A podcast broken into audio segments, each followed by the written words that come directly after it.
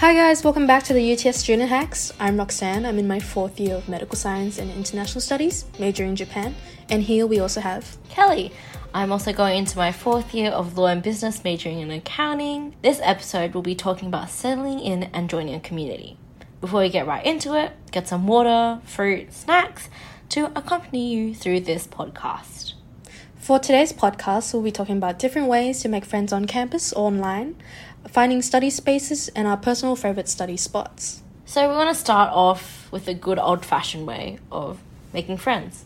Simply attending class. Going to class helps you understand what the subject requires of you and how to approach your studies to get the most out of your subject.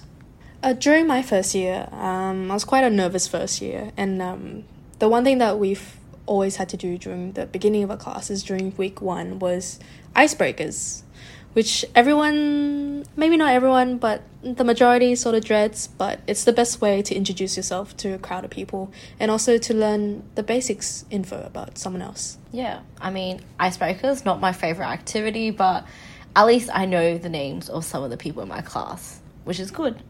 Yeah. So my interesting fact was when I did icebreakers in first year was that I used to work at Blackstar Pastry. So all those foodies out there, Blackstar Pastry created the signature strawberry watermelon cake. And that was my interesting fact because at the time it was a huge trend. Yeah, it was very popular. You would see it everywhere pretty much. Exactly. And what about you, Roxanne?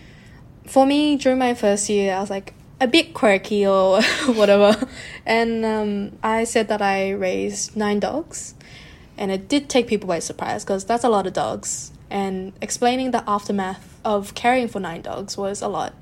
So it was interesting to tell that to someone. It's like, oh, took them by surprise for sure. But they definitely remembered me as the girl of 9 dogs rather than my name sometimes, so it's a bit sad, but it's memorable. It's very memorable fact. Yeah. So that's good. Essentially, the easiest way of making friends is literally just attending class, because those people are most likely the people that you'll be seeing throughout your entire degree, because they're most likely doing the same degree as you or following the same pathway through their university journey. And if you're taking online classes, for example, your whole subject is based on lectures, I really recommend talking during breakout rooms, because sometimes it's like you just have this 5 minutes between classes to sort of talk about your subject or just catch up to what everyone else is doing, and it's a pretty good time during the class to talk with select people in the class, especially in the breakout room. That was probably the main way I made friends during online learning in 2020 was through breakout rooms, and everyone in breakout rooms you feel more comfortable talking to a smaller group of people. And you can express your concerns, like, when's this assignment meant to be due? Was there a change in it?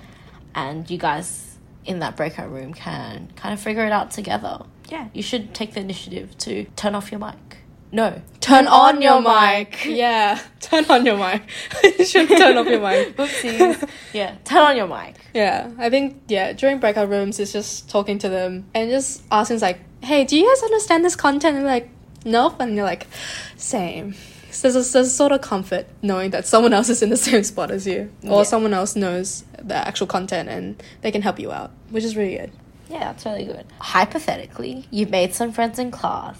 Now, after class, you guys want to get some studying done. What are the good study spaces in UTS, Roxanne? Oh, yeah. For my personal favourites, it would be Building 11 down at the underground. There's some study spaces where there's like mats that you can lay on after if you want to take a break from your studies. And there's charging ports as well, and it's quite quiet down there. Or Building 3. So usually Building 3, it's quite a small building, but because not often people would stay back, it's a very quiet if you want to sort of study alone. But if you guys want to study in a group, I'd recommend trying out Building 2, because Building 2 has a lot of study spaces near Broadway, like near the streets, and those are really good spaces to sort of just hang out, chat, and then grab some food at the food court and head upstairs. But what are some places that you recommend? For me, Building 2. I'm always in Building 2 at the moment. So I really, really enjoy the reading room because it's a quiet space. I enjoy doing work in silence with probably like a little bit of white noise of papers being flicked around, typing, things like that, the occasional wind that might pass by. Very ASMR. Yeah. Very ASMR. Something like that. Especially most of my work that I do is very individual, so I really like the reading room for that. If I need to get like some group work done, I'll probably pick one of the floors from 5 to 7 in building 2 to get some work done, because there's free space, like desks, chairs, they're all there, ready for you to use them. Other than that, I really like going to building 6 on level 3 where the Guthrie Theatre is. Around that area, there's student kitchen, there's chairs and desks that you can use. You can like heat up your food if you're there, things like that. Just a space they can use for multiple uses. There's a lot of study spaces as well in building 6, which I would recommend to book through the library as well as building 2, which is really good. And I really enjoy the toaster that's in the kitchen. In building 6? Yeah. It's really good.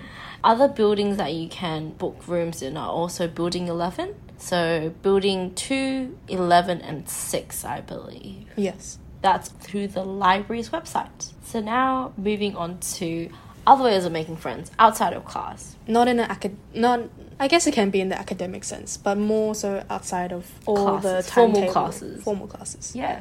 So it would be through societies and volunteering events for me. So I was a part of the PAC, which was a volunteering group as a part of Activate UTS. So we did a lot of volunteering for O'Day, so like packing the bags, giving those free bags out, things like that, as well as other events like the study abroad, barbecue. Another volunteering that I was a part of was RNA, Respect Now Always. So they're the people that give out the ice cream, and through those events and through those volunteering opportunities, I've been able to get like free merch, as well as make a bunch of new friends. For me personally, I made a lot of friends through societies, because I was an exec for the past 3 years, and this year included, and it was very nice to meet people with similar interests. So like I made a lot of friends through there, because a lot of people joined through their first years. So I met a lot of great people, as well as volunteering on campus as a PN. So often if you go to O'Day or Clubs Expo, you would see these people wearing bright fluorescent orange shirts, and they are peer networkers, and I was one of them for the past 2 years. And that was a really good opportunity of meeting people as well, that I got to connect with a lot of people from different disciplines and with the similar goal of just sort of like helping first year sort of migrate? Transition into the uni life, really. Before COVID, I also volunteered as a network cafe, which is I got to meet a lot of international students and talk to them over coffee. So I drank a lot of coffee throughout the semester just because it was free. But sadly, it doesn't run anymore. But you can still meet a lot of international students through the Help Buddy program as well, which is very good. I also did quite a few societies. Being a subcommittee member, I met a lot of people from my same degree. I made a couple of good friends out of that. At the end of the day, you need to be the person that takes initiative to make friends, whether it be in class, through societies, or volunteering events. You need to be the one that takes the first step. Putting your foot through the door is the biggest step that you can do. And going to like the first event that they host, a lot of people are keen to meet other people and befriend others. And I really recommend you to be able to take that and challenge yourself to go out and meet new people and talk to them. And through like societies and volunteering events, you might get really cool merch, such as like enamel pins, free t-shirts.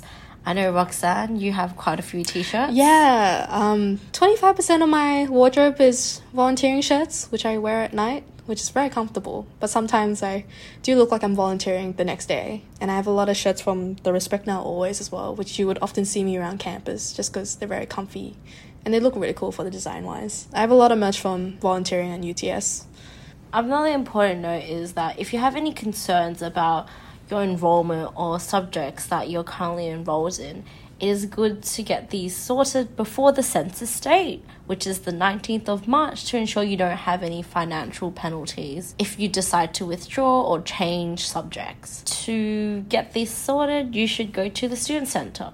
To contact the student centre, you can contact them either via phone, email, or booking an appointment. And that's just through the Ask UTS page on the UTS website. Thanks for listening. We're just going to end off with 3 important tips from this entire podcast. So, A, actually go to class. It's the most important step that you can do is to actually attend class, and you know, you can meet a lot of new people if you actually go to the class and you make the most out of your subject as well.